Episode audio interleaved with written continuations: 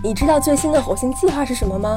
你知道南加州为什么发生了这么多地震吗？快来科技与生活找寻这些问题的答案吧！科技与生活，充实科技知识，带来生活方便。刘登凯、黄欣怡、张梦文共同主持制作。各位听众，大家好，欢迎收听金华之声广播电台科技与生活谈话节目，我是主持人刘登凯。今天我们的话题仍然围着今年的非常热门的话题，就是人工智慧。但是我们今天来讲的话，我们要把人工智慧呢，要和机器人呢合联合起来。一般来说，机器人给人的感觉是一个模拟人的样子，有手有脚，有头有脸，呃，能够行动自如。这好比人来看的话，它是可以看、可以听、可以动。这样的机器人需要的技术是什么？我们今天将这些这个已经够的聪明的，也非常厉害的机器人呢，可以通过我们这高速的网络呢，像呃像注入一些呃有关人工智慧，比如说我们可以这些人工智慧呢，可以打败棋王的高度的智慧的 AlphaGo 和深蓝的啊 IBM 的深蓝，像这种两个技术的一个结合呢，我们会想象不到他们到底能够成为一个什么样子。所以今天呢，我请到在 JPL 任职的严正严博士到我们节目来和我们介绍一下目前的这个技术呢到了什么程度，到了什么地步，对我们的影响是如何的。那我们心里有个准备，可以来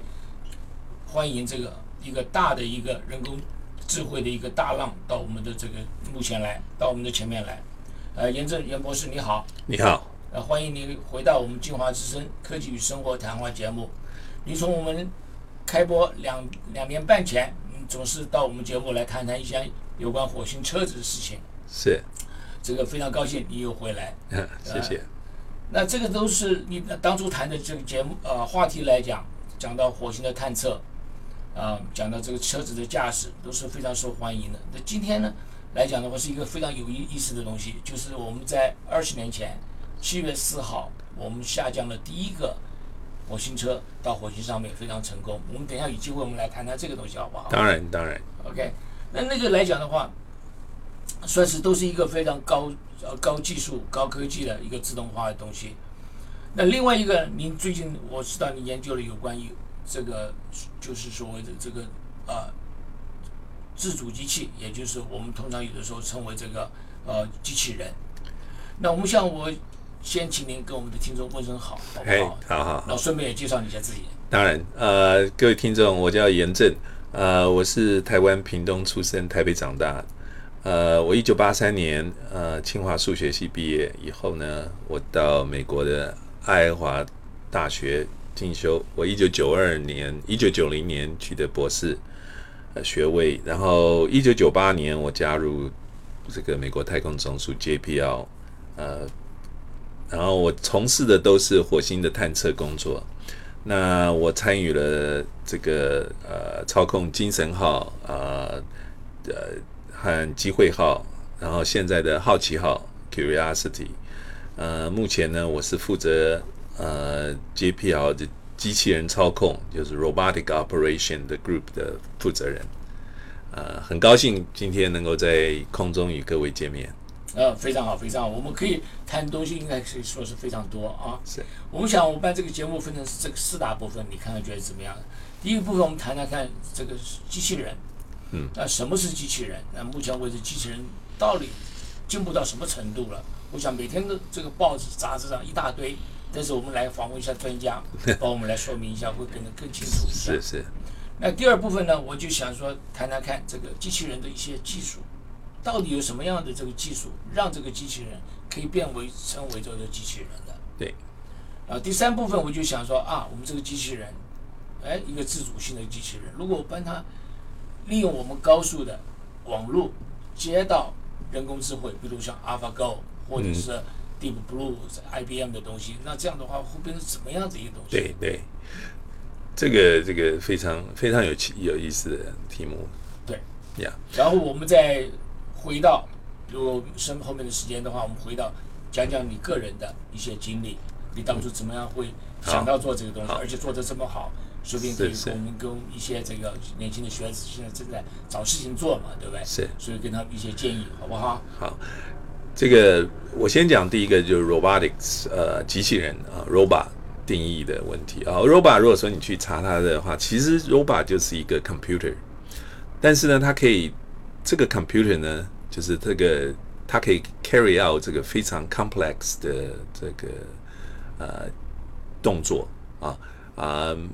那这这个东西呢，就是说机器人其实早在六零年代就有人开始，从有 computer 以后就开始了。我记得我们在 JPL 一开始在做 research 的时候，我们有一个叫做 Blue Robot，它呢就是一个大大的车子，大概嗯几吨重，然后上面摆了一一一台大大的 computer，那时候就是那时候大概就是光是 computer 就占他他的车子的一半的重。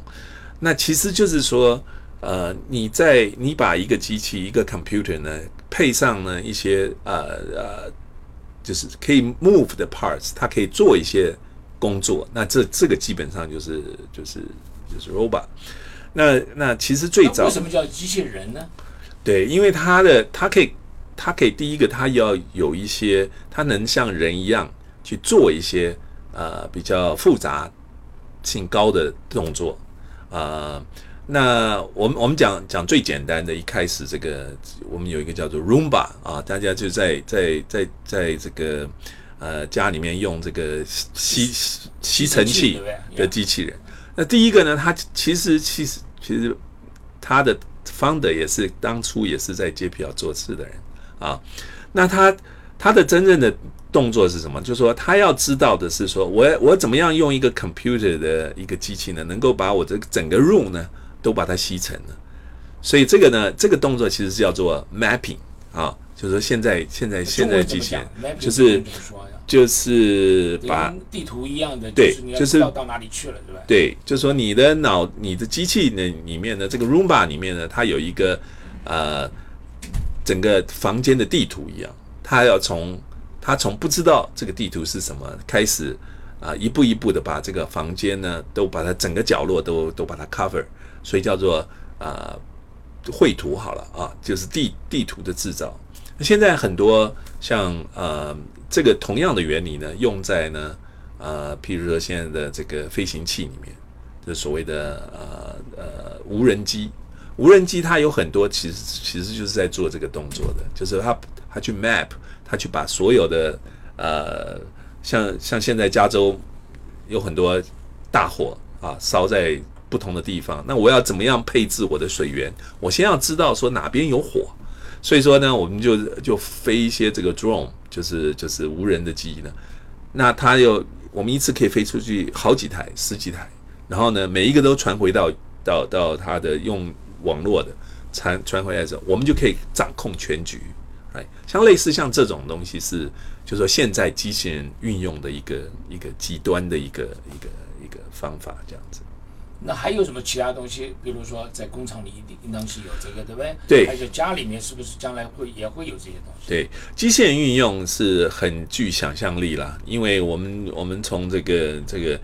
呃，从我们从这个呃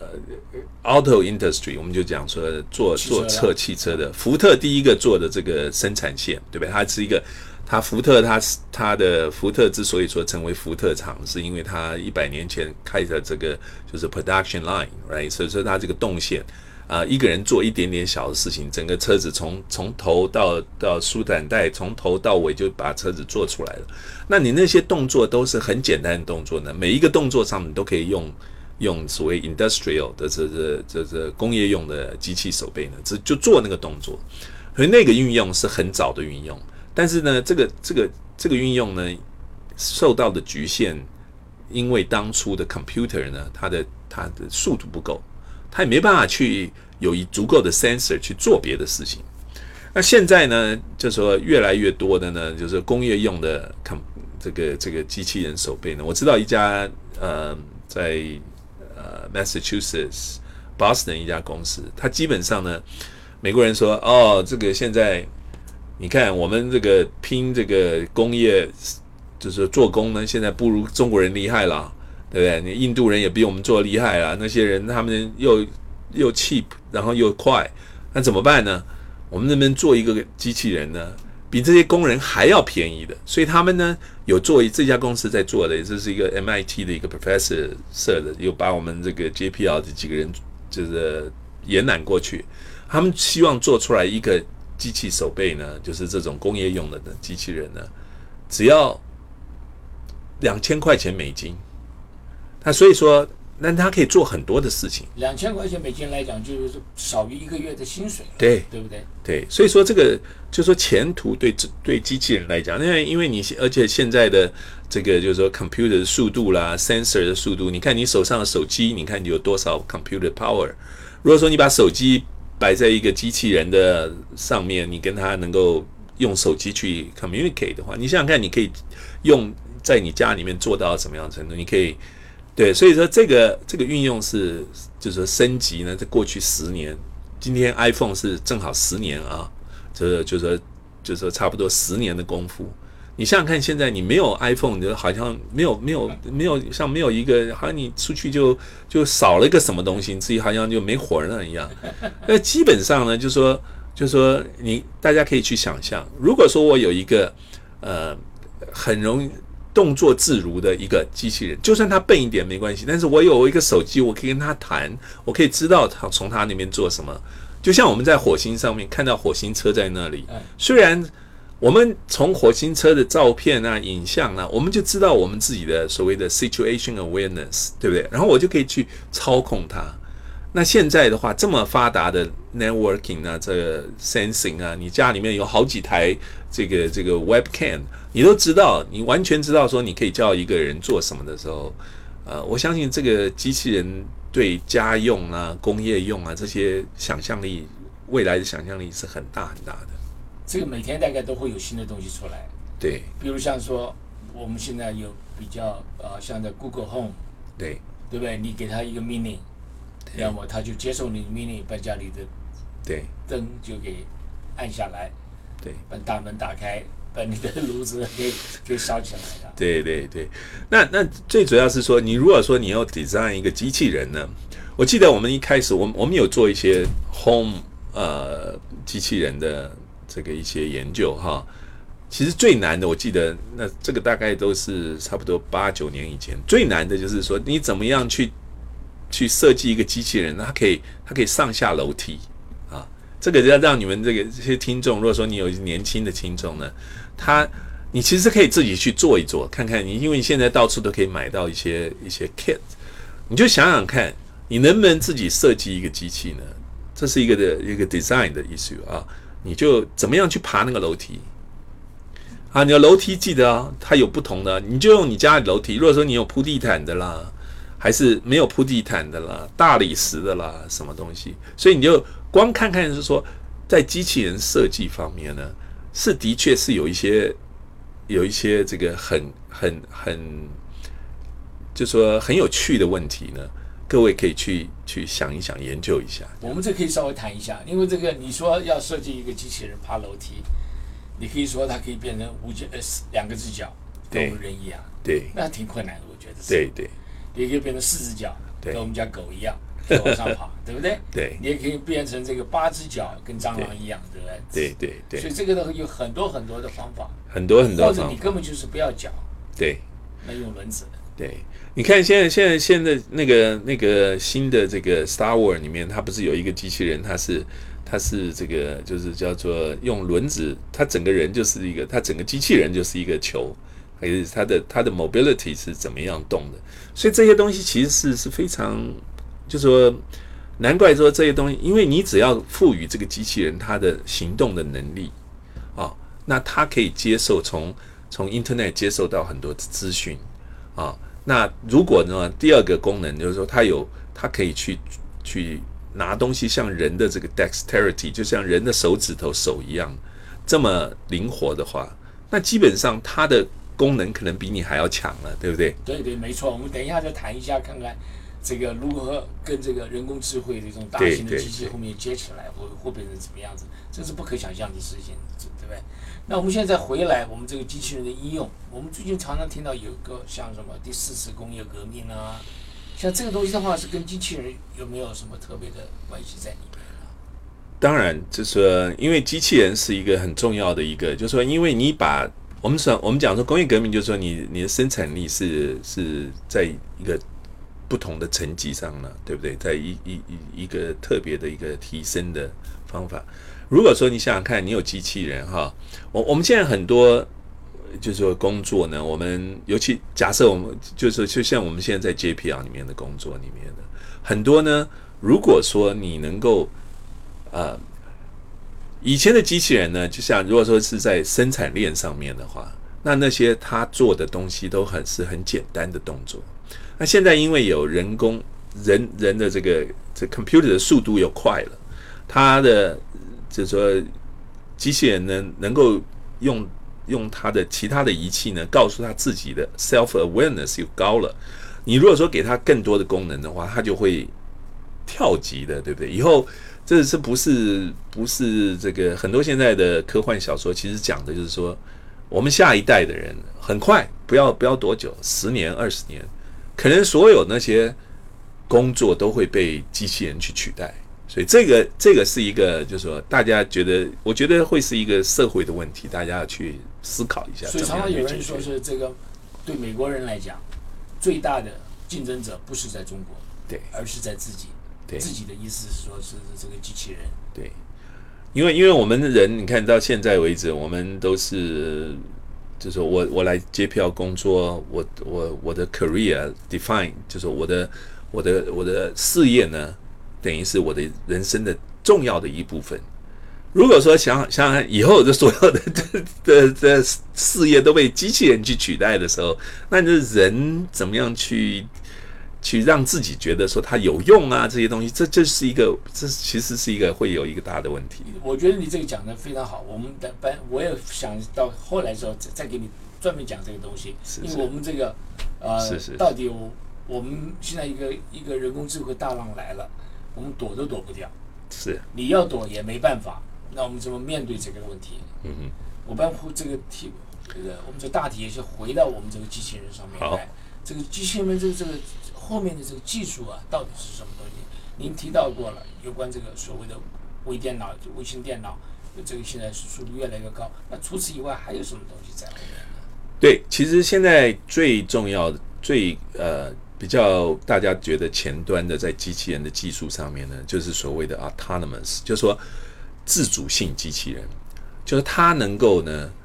在某一个范围之内呢。去做一些决定呢？这个已经是他自己就可以去做这个决定，你不需要去管他的。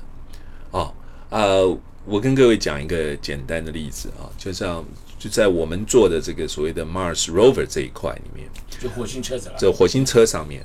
火星车呢，它它基本上以前呢，就说在十年以前的呢，现在它还在走，对不对？机会号啊，就是 Opportunity，它还在走，但它它呢？他身上呢，他他没有办法说他在走的过程，譬如说他走一百公尺，到了某一个 location，然后他开始做事，这都是我给他的指令。但是呢，在他走这一百公尺的过程中间呢，如果说他有诶，他的这个他也要用他的照相机去看一看路是怎么样。那在这个过程中间，他如果发现一个哦，这一块岩石其实是很有趣的啊，颜色跟别人不一样，texture 也跟别人不一样，那我能不能做一些事情？好，这个就是所谓的自主性，对不对？因为他是在我的我给他的指令范围之外，但是呢，也跟我的兴趣一致的，就是说他的主人的兴趣是一致的，所以这个叫做自主性，就是说他可以有呃，譬如说我可以讲说，我也不知道这个，我我们讲一个比较简单的，就是说呃，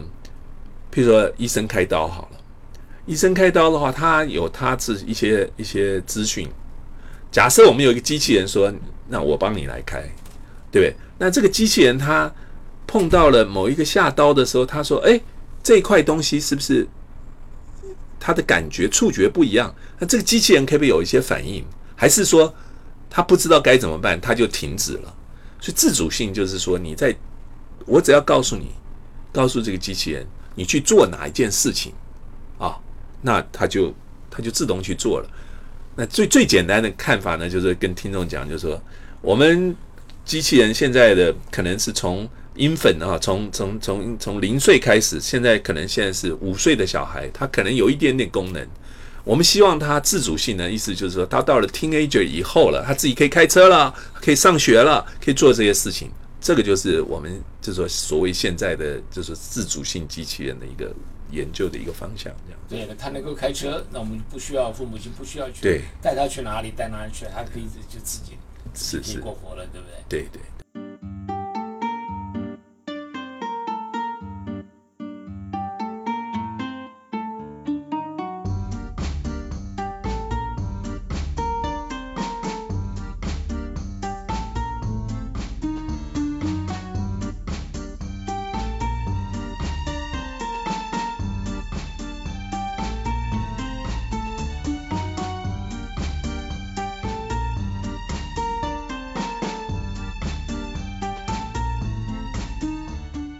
这个来讲，这个技术后面来讲的话，你就主要的目的是希望能够增加自呃自主性。对，那要为了增加自主性，有什么东西需要目前为止需要改进的，或者将来来讲的话，呃，会不会达到这个？到底会不会达到这个地步呢？我个人觉得，就是说，在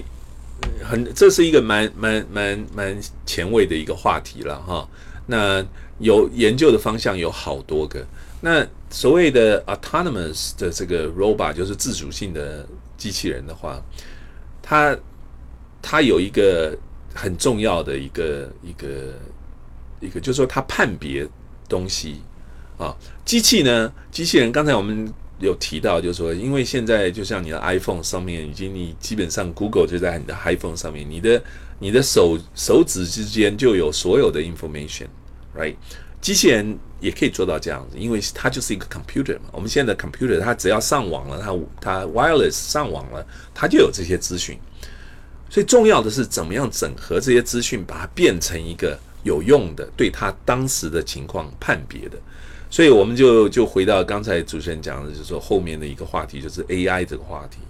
哦，就是说，如果说机器人呢，它其实研究有很大一部分呢，其实这就是现在所谓的机器人研究呢，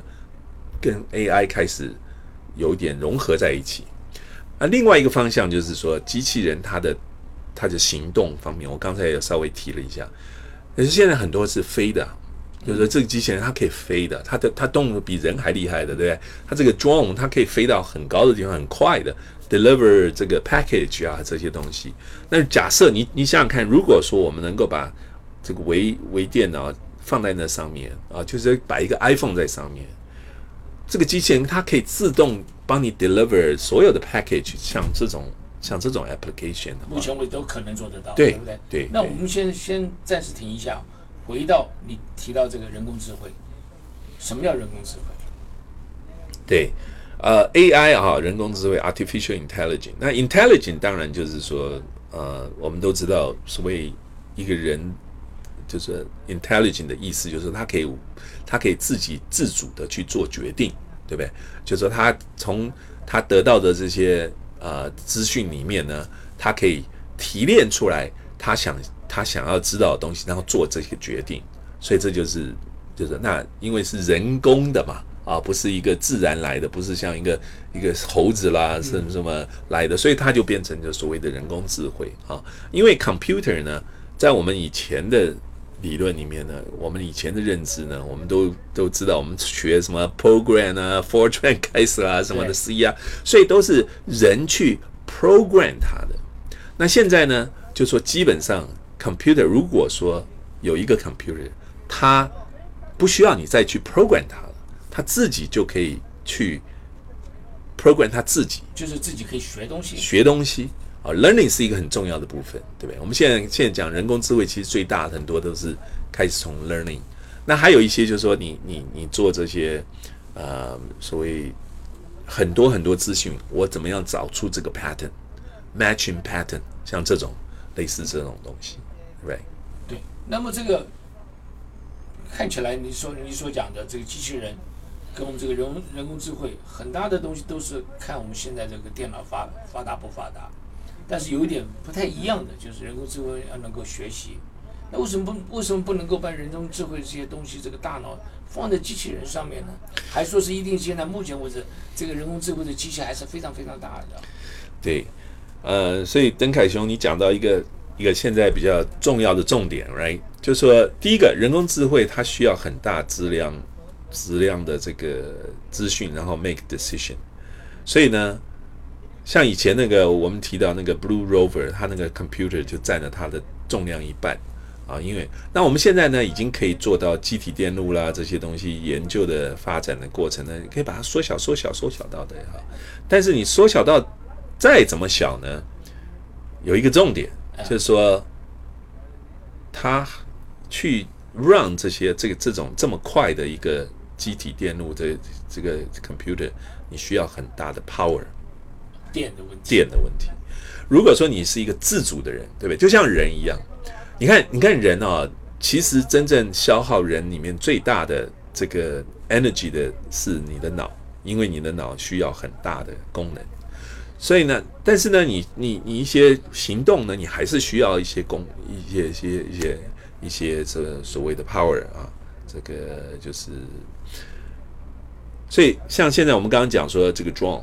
啊，这个飞行器这种，现在最厉害的飞行器大概就飞个十分钟到二十分钟吧，没办法，非常长。对，你要因为你要轻嘛。那你只能带电池哦。对了，你太重，你飞不起来嘛。对，所以说现在一个很重要一个其实研究的重点就是说，我怎么样去就就就就让这个机器人呢能够像人一样，但是机器人它的它所需要的都是所谓的 power 都是从电来的了，所以它一定需要这些 power 的 issue。这 power 的 issue 呢，它又不能够用，比如说现在你你能不能用像人是吃东西了，它把它变成化学的能量，然后然后对不对？它它把它整个，就说你你需要这么样一套 system，就是怎么样得到能量。所以我们现在其实其实 power 的 research 就是一个很重要的啊。我们我们火星车，呃，你知道我们这这从这个这个 Pathfinder 那个那个小车子，它是它是 solar power，那它一下它。九十天就死掉，因为它它太多尘埃了，它没办法摄取到这个能量，那它就没有了。呃呃，精神号它也是一样，就是它跛跛脚了。那在冬天的时候，它的它的那个太阳板呢，正好没有办法跟太阳直射，所以太所以这个这个能量不够，它也就没有。所以机器人是会死，会没有，呃。就说它不是像我们想象一样，它是无敌无啊，它它其实它是有一些局限性的。对啊，如果你机器人如果是一个放在一个地方不动的话，那你当然就很容易插个电线上去，对不对？就那就不不是问题了啦。所以有有些人他就把这些 blur blur 啦，其实就说讲讲讲讲更更学术一点，就是说他就讲一些呃假假设我我是只是写一个程式，写一个。机器人的程式，它就它只是 software，所以 soft robotics，对，它只能它或者说它的，嗯，当然就是 soft robotics，还有它硬体是是是是 soft 的，是可以是可以，这些东西都有。但是但是就说，我觉得重点就是说，现在机器人的局限是如何让它继续的勾引，对不对？我们讲说自主性，什么东西都是有蛮有局限性的，但是它到底不是一个所谓的生命。他还没有办法去自己去说，哦，我看到那个是是我可以用的电，对不对？他如果说到了这个程度的时候，那他就就变成一个真正的一个，就是说所谓的 intelligence。对他不能够说一面走发现，哎，这是我要吃的 hamburger，我就 对对对对对对。那那么来讲的话，事实上呢，我们应该再稍稍微讨论一下。目前为止，我们今天为止，再过十年、二十年，可能完全不一样。对这个人工智慧，到底人工智慧？的技术在什么东西？您刚提到了这个大数据啦，收集这信号啦，我们顺便的搬这个东西呢，稍微再讨论一下，我想听众们就会有一个想法，就说哦，人工智慧不是那么简单的。对，其实人工智慧它是一个，就是说它有好多种，嗯，它基本上是从很多很多的数据，我们怎么样去处理来的。呃，在我自己觉得呢，就是说，所谓的人工智慧呢，呃，它就是把人的一些呃，OK，我们讲说人是有智慧，为什么呢？人从跟他有一个很重要的，譬如说人有语言，那语言呢，嗯，跟这个跟这个一些，就说就说你去看人类的发展的史的话，很重要一点就是说人呢，他的脑或者他我们的所有的官能呢，他有一个很重要一点，譬如说讲说 pattern match matching，就是说他知道这个这个这个字呢跟那个字到底是什么意思，对。图像判别一样。对，就是像这种，所以呢，所以我们就讲一个最简单的这个假设，我们怎么样把图像判别这个智慧呢给这个这个机器啊？那我那我自己经历的呢，就是我们在火星上面有这个这个，他每次送下来的照片呢，因为现在在好奇号呢，它的它的轮子呢常常会被那个那个那个尖锐的石头呢小石头呢扎洞，所以说呢，我们就要去用图像呢去来决定我们到底要怎么走。那其实这件事情呢，我们就就用了这个所谓的人工智慧的这个方法。我们呢做法就是说，你你用人工智慧呢，就是用 computer 去看，给他看几千张、几万张的图，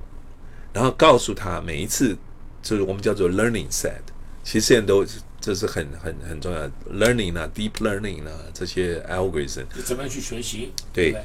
那你用现在的 computer architecture 呢，你可以做到说让这个 computer 呢去学到这些 pattern 是什么。哦，这些 pattern 是很尖锐的小石头，这些 pattern 是很 smooth 的沙，这些 pattern 是大的 boulder，等等等等。那这样子的话，它就马上就可以告诉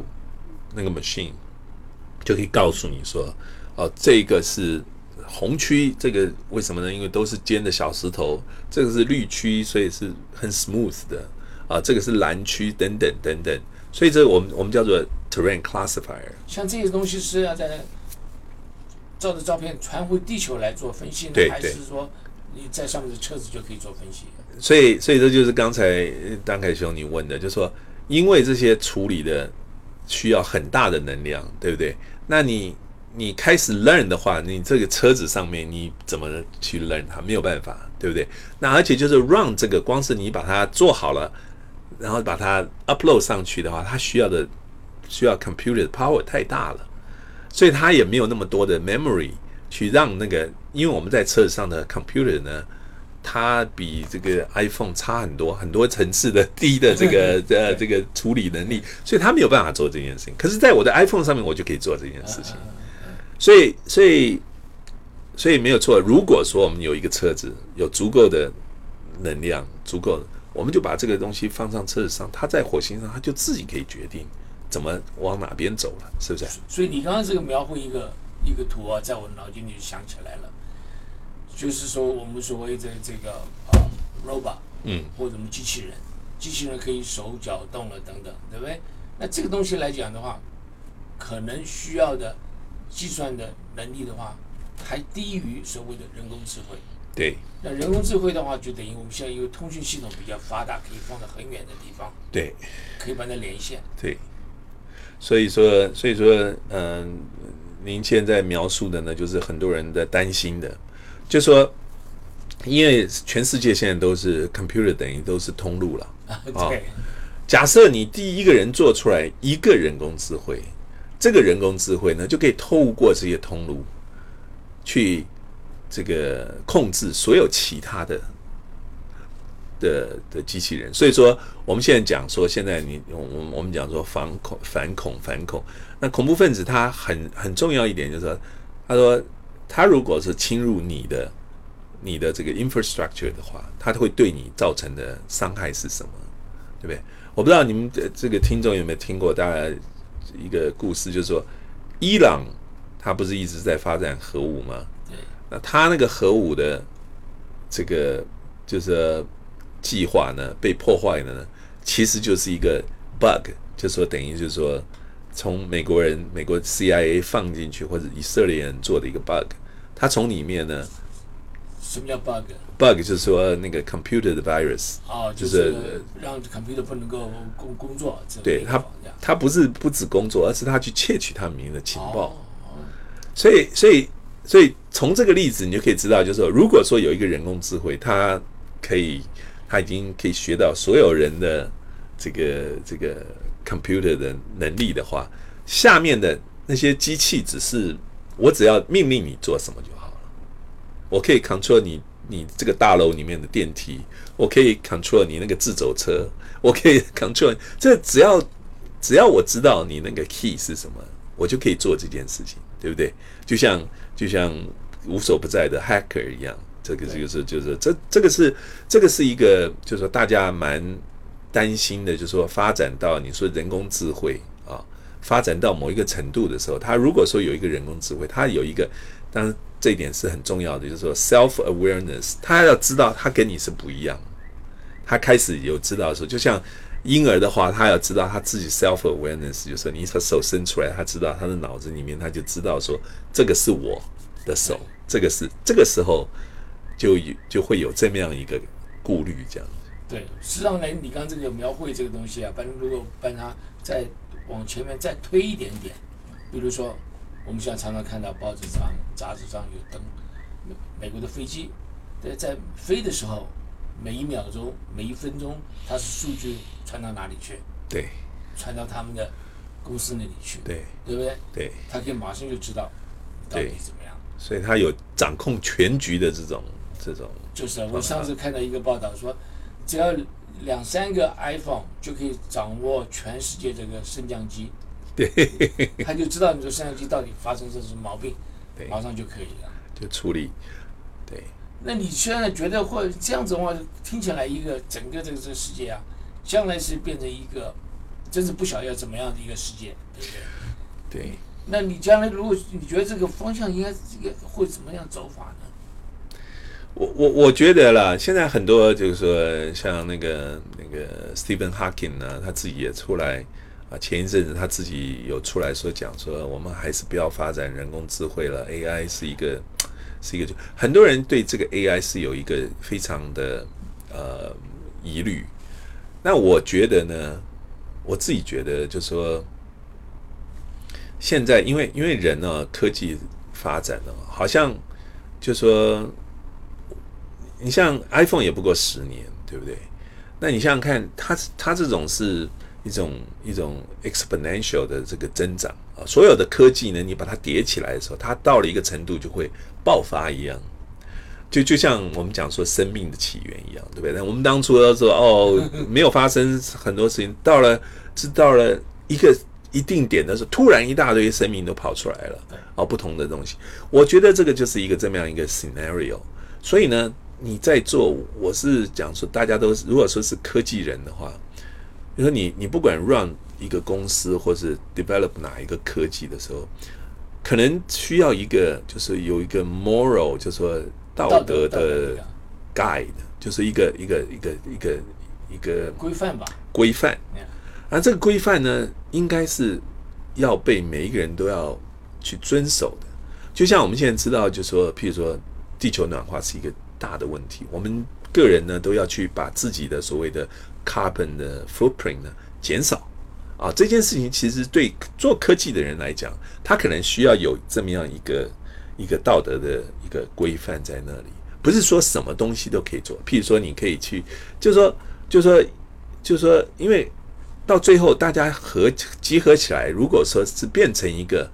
你你没办法控制的一个 AI 的话，这是一个很难去想象的一个世界。对，没错，真的是没错。但是我从正面来看，如果我们有这个人工智慧，又有好的所谓的这个呃我们的 robot，我们的机器人，将来可以帮我们减少很多很多的一些呃问题。比如说，我们现在来讲，一部这个整个的全世界年龄老化的人来越来越多了。那有需要说帮忙的人越来越多了。像我，如果我有一个好的一个助手，嗯，当然年纪大了以后，这个助手越来越少了，对不对？对那如果有好的助手的话，家这个老人家会轻松很多。没错，这些其实其实所有的所谓的科技嘛，对不对？你之所以说要去发展，绝对不是说绝对是利，一定有一些利人的地方，right？可以让某一些人或者某一部分的人或一大群的人呢，感觉到他的他的利益的所在。所以才会有人去去去做这些事情。我想，我想这个是没有没有冲突的，只是就说你在做某些某些呃呃，就是说发展的时候，就是自己做这些 technology 的，可能你需要有多一点这种所谓的，就是说呃，就是呃。Mindfulness 就说你做这件事，你需要考虑的比较周详一点啊。就说你你必须要知道说这东西可不可能会有其他的副作用。像像像邓凯雄，你知道我们这个我们现在出去到火星啊，到任何的地方，有一个叫做 planetary protection 的一个 guidance，就说是要保护这个我们要去的地方，地方像火星上，你不能够随便就把那个脏东西带去。对对对。那这个东西，因为它的、它的、它的，它是一个非常，就是说不可预测。如果说这件事情发生的话，它的后果是我们没有办法去去控制的时候，我们做这件事情就必须要很很小心谨慎。那这件事，像像我我刚才提的，其实只是这件事情，就是说，因为我个人对 AI 的发展，我不觉得说，有每一个人到最后有一个 AI，他就 serve。Everybody，然后全世界就大同了，对那一定是说它会有一些有一些 downside。那那去，与其是说去去想那些 downside 的话，不如就是我们现在就要想想，我们在发展这个些东西的过程中间，是不是需要有一个比较呃，平衡点吧？对，对。不，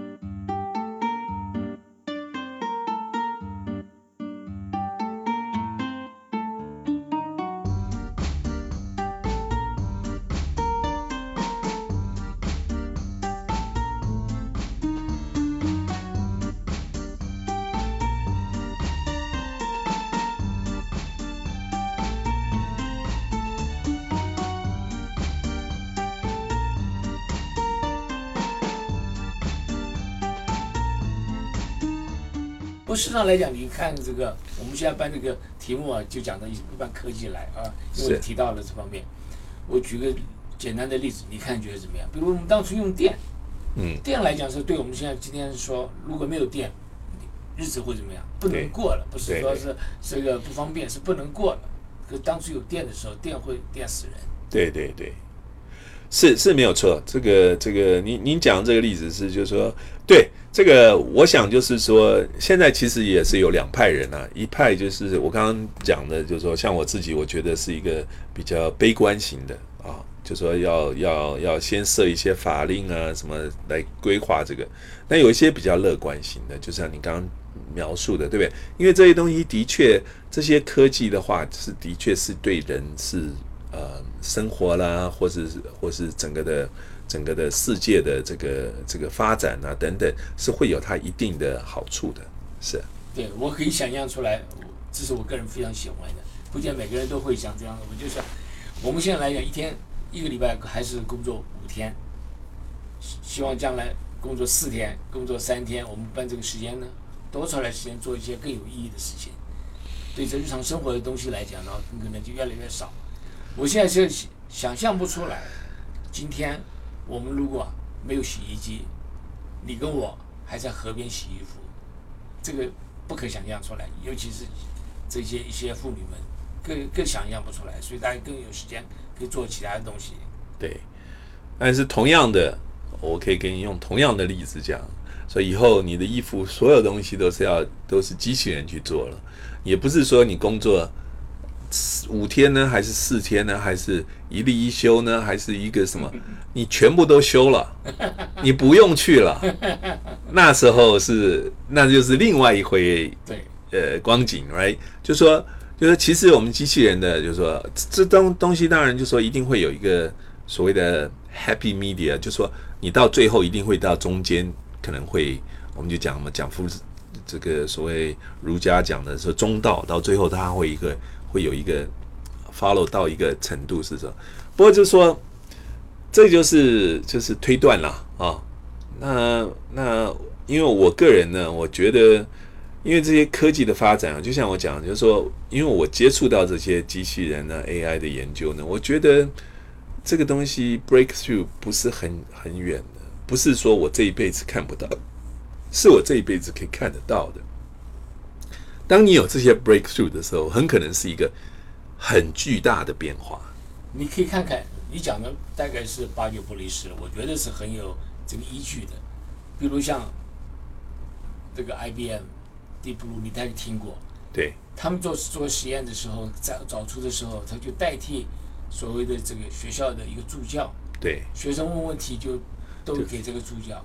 结果人家这个学生呢，哎，没有想到这个助教实际上是个机器，嗯哼，嗯哼，对不对？对呃今天可以，他可以变成一个律师，对。今天可以变成医生，那明天变成什么东西呢？对，对，这个就是这个就是就是这个东西。当然，就说我我我，其实我觉得我们聊的这个东西有一个很有很有很有兴趣的，因为因为我知道，嗯，要嗯，张凯兄是这个所谓的 system engineer 的，对，我们我们我们当凯兄是二十年前我们 land on Mars 这个这个这个叫做 Pathfinder mission，你是 system engineer，怎么样把这一个整个的船呢，怎么样到火星这一段是你来做的啊？那那我觉得你你想想看，我们现在只只短短的二十年，而且是在火星上面。你看，今天我们刚才稍微有聊一下，今天我们的 guidance 到火星上面的话，已经到了什么程度？我们可以 pinpoint，基本上是 pinpoint，就是几百公尺之内的，就是非常正确的，非常在哪里？我们以前是几十公里、二十公里、四十公里，对，这个这个这个想都很难去想到这件事情，对不对？没错，没错。没所以，所以我觉得，我觉得其实科技的进步这种东西是真的是跳级式的，是跳跃式的。当你累积到了一个程度以后，它就那个能量爆发出来，它就就就所以我们讲到这个啊、一般的这个科技，我想我们把这个话题转一下，嗯，转到什么？转到你个人的这个啊、这个阶段，谈谈你当初怎么会对这个机器人有兴趣？你当初怎么会想到到参加美国的太空总署来做一个全世界这个应该是驾驶最贵的一个车子的一个驾驶员吧？是是。我我我我其实我的故事就很简单。我那时候我在呃，就是九七年的时候呢，呃，也是当凯兄你们这个你们这个 Pathfinder mission 的时候呢，我我那时候人我是在 University of Minnesota。那我们做的是什么呢？我在 University of Minnesota，我们做的比较呃前卫一点的研究，就是像美国那时候要去这个去打这个所谓的第一次沙漠这个 Desert Storm，那他军方有很多的新的 project 啊，那我我基本上是做这些军方的新的 project 里面的，譬如说我们怎么样去去呃设计这个车子啦，怎么样走。那那时候我看到，我看到就这个这个火星车落在这个这个火星上，一九二十年前，二十年前7月4号呀对，一九九七年七月四号，那时候我记得，那当然我看到的时候是已经比较晚了，就是说差不多是是呃九月十月，那时候明斯达已经很冷了，天天我就是在在 computer 上面前 follow 那些新的，那时候我就想说，挺有意思的。对，这个东西是是我做军方的东西的时候，心里面，因为你看我刚才讲的这些的话，我其实我对这些就说做一些武器的方面的研究啦，做这些东西，我是心里面是有一些疑虑的，而且就说比较没有觉得说好像那么坦荡荡这样子。但是我觉得做这个一个车子在火星上去跑这件事情是对我来说是一个是特别特别酷的一件事情，对不对？我特别喜欢做这个这个这个这个，就就我觉得就说好像没有义无反顾的这种这种这种 purpose 啊，那所以这个是我我个人的一个一个坐着。那那我到了以后呢，因为正好是火星车，它就它也有机器的，就是所谓要机器手背啦什么这种东西。那我就正好就因为我的 background 是呃呃 math 呃 apply math 加上 mechanical engineer，那我自己又学了 computer science，所以这三这三方面呢，都给我一个很好的一个机缘呢，去能够从事这方面的工作，这样子。对，市场来讲的话，我们的整个团队刚刚才过二十年，对，今年大家那时候的话都是非常这个热心，对想要知道到底怎么走法的。对。呃，是我我们这个，如果听众朋友有兴趣的话，可以到我们那个 JPL 的网站上去看一下那个二十年前的这个火星车第一个第一部登陆火星的火星车啊。那搞了二十年，你看我们已经放了另外的四五部啊火星车在上面走，所以这个是火星车的的始祖啊。对啊，非非常有意思，大家这这非常兴奋之情。我们再回到来讲说，您这个。做的非常成功，哎，然后有驾驶这么贵的车子，也非常有经验。那您觉得要如果我们要做这一行，对，你觉得他们要做哪些准备？我我我现这个很好的问题啊，其实我我我在很多场合呢，大家都会问这个问题，就是说，其实其实我觉得有一个重点哈，你看，像。二十年前，我我我参加 JPL 啊，我是一九九八年参加，十九年前参加 JPL 的时候，呃，我的工作啊，驾驶火星车这件事情呢，其实是全世界没有这个工作的。所以呢，如果说你想要从事一些你你现在年轻人尤其要这样想，就是说你的工作，我们刚刚讲了啊。这个 AI 啦，robotics 啦，可能就会把人的工作都都都都带走了。所以说，我很建议各位，尤其年轻的人去想一想，就说一个人什么东西是人家没有办法代替你的，对不对？那那那那这个东西就是很重要。其实人所谓每一个人啊。没有办法代替的是这个所谓的 creativity，就创创造性、创造力。所以呢，我不管你不管，就是我很很鼓励各位的听众呢，你有小孩或者你是年轻的一点的小孩的话，你自己去想一想，你为什么是很独一无二的？因为你有你的想法、你的创造力。怎么样去把你的想法、创造力发挥在不同的行业上面？这个东西我觉得是很重要。你会画画，你会唱歌，你会，这都是很独特的啊！你会做 engineer，你有一个特别的想法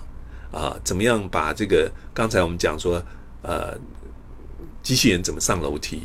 你会想一个特别的你自己想到的方法去去做这件事情。我觉得你不管做任何的行业，你都会成功啊！这个东西就说，其实讲来就是说，当当海兄很很很。就说帮大家做这个节目，讲说这个科技啦，这个生活。其实你想一想，就是我们讲今天讲的这些人是你的工作很可能会被取代的。现在有没有再再有接线生呢？没有了。你打电话去银行要你服务，还有没有人帮你服务？没有，都是都是 robot。所以说，你知道很多行业，它如果是自适性的、很简单的，只是把。这所谓的 push paper 啊，把 paper 拿到影印机去选影印的这些东西，这些东西是不值得去做的。其实值得你去做的，就是说，怎么样去发挥你的想象力、你的创造力，怎么样去去去去造成自己的。就说你对某些方面的想象力跟创造力可以很容易被表现出来，这个我相我相信是是是各位应该去想一想。我觉得你讲的非常好，因为现在刚刚好，我们现在七月嘛，对不对？大部分已经毕业了，那开始找事情做，我想这是非常好的一个一个一个建议。嗯。那我再回到您做这个火星车的驾驶，咱们谈谈看，在这个工作方面，你需需要的一些基本的一些。呃，所谓的这个技术是哪些？我知道你学机械，又学又学这个数学，很多很多。你帮我们描述一下，对不对？你今天如果啊，帮我们的听众呢带到你的这个啊操作室，他们在做什么事情？对，呃，我我我们做的就是说，你要做一个火星车的驾驶呢，其实呃，你必须要知道，第一个你要了解啊火星车的。呃，它能够工作，它的范围，它的是怎么样？那就表示说，你需要有一些机械、呃，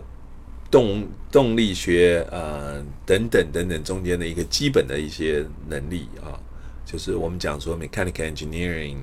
它常常要学的 kinematics 啊、dynamics 这些东西，你必须要有一些基本的了解。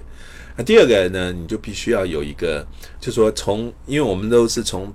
图像来判断它当初，当然我们我们做了很多 computer 的的呃 virtual reality 的 tool，那你也可以很容易就现在可以做，但是你还是需要知道这个图像怎么判断。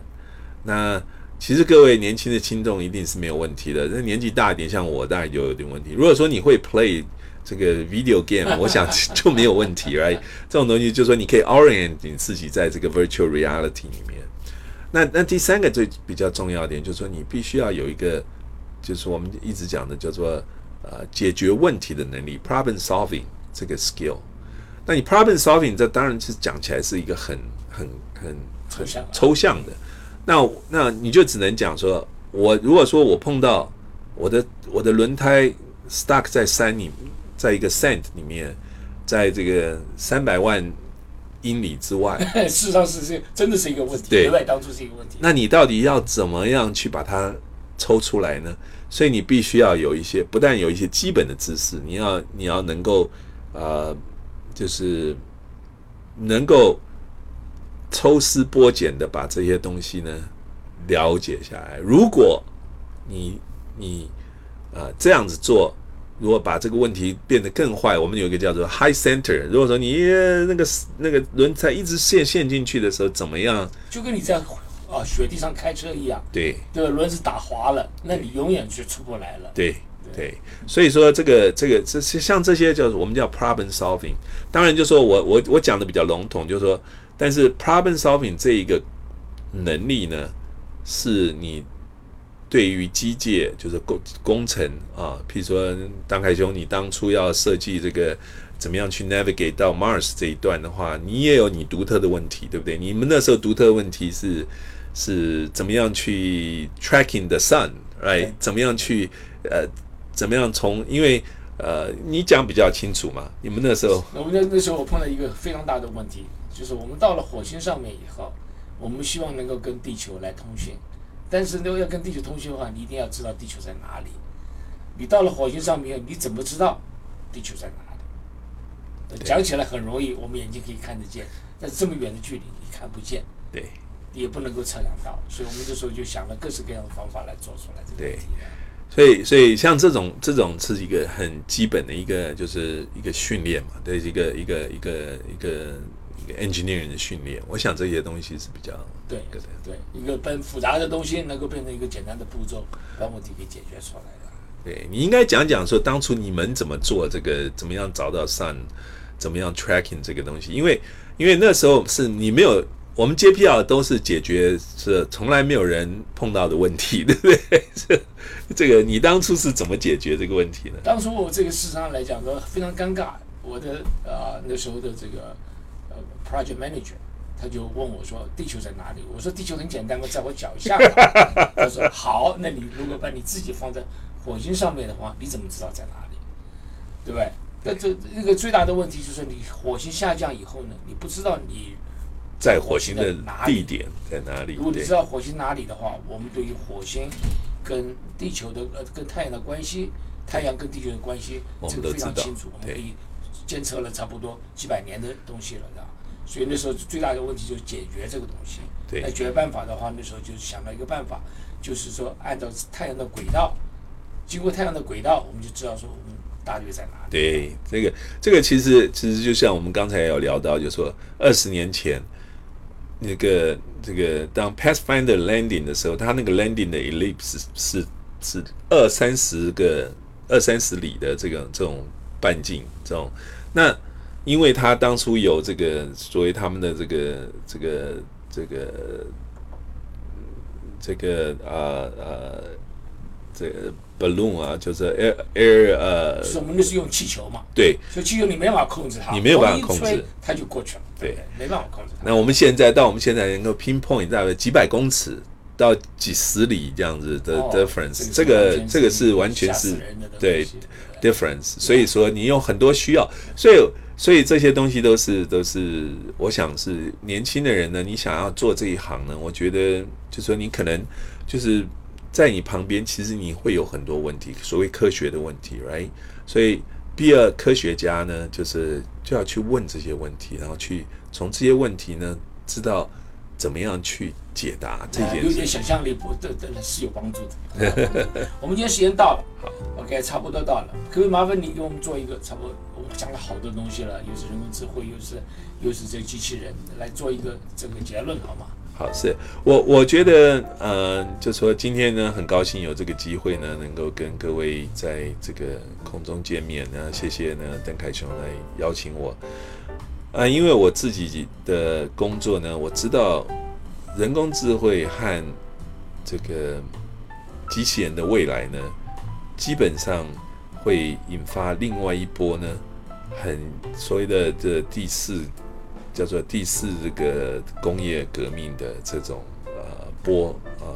那如果说您想要在这中间呢，能够得到，就是说想要知道这个东西到底会什么发生，当然没有人有这个这个 crystal ball 知道未来是什么。不过呢，基本上我是建议你呢，多多去涉猎这一方面的知识呢，呃，然后知道这个东西可能会带引到人类。会到哪一个哪一个程度？嗯，我我想我想我想人是会继续走下去，但是呃，我们发展科技这个呢，跟这个人的继续发展呢，其实到最后可能会分掉扬镳，也可能会在一起。我希望我们大家一起努力呢，让科技的发展跟人的永续发展在这个地。星球上呢是是共进的，而不是分道扬镳的。要感谢你，我觉得你这个想法，这个非常重要的一个想法，我们要是要多思考一下这个东西。不是说今天你想做研究出来的这结果对人类，呃，某些东西有有所伤害的话，你稍微要稍微注意一下，对不对？跟我们的环境一样，是，光是把这个车子开得你高兴，产生太太多二氧化碳，那造成这个全世界暖暖化的话，并不是一个最好的东西。对。所以这个非常感谢你，我们今天非常感谢美国太空总署 JPL 研究员博士到科技生活来谈谈我们机器人和人工智慧，我的个人得益良多。我希望我们的听众呢跟我一样，那个能够得到一个很好的一个呃收获。啊，希望你将来有机会我们再回来。那当然一定，谢谢谢谢。本节目《科技与生活》由刘能凯、赵梦文和杨雪共同制作，本节目合作伙伴为南加州南加州科工会。同时感谢金华之声台长李继平先生和新一下女士的大力支持。我们下周六下午三点到四点再见，祝大家周末愉快。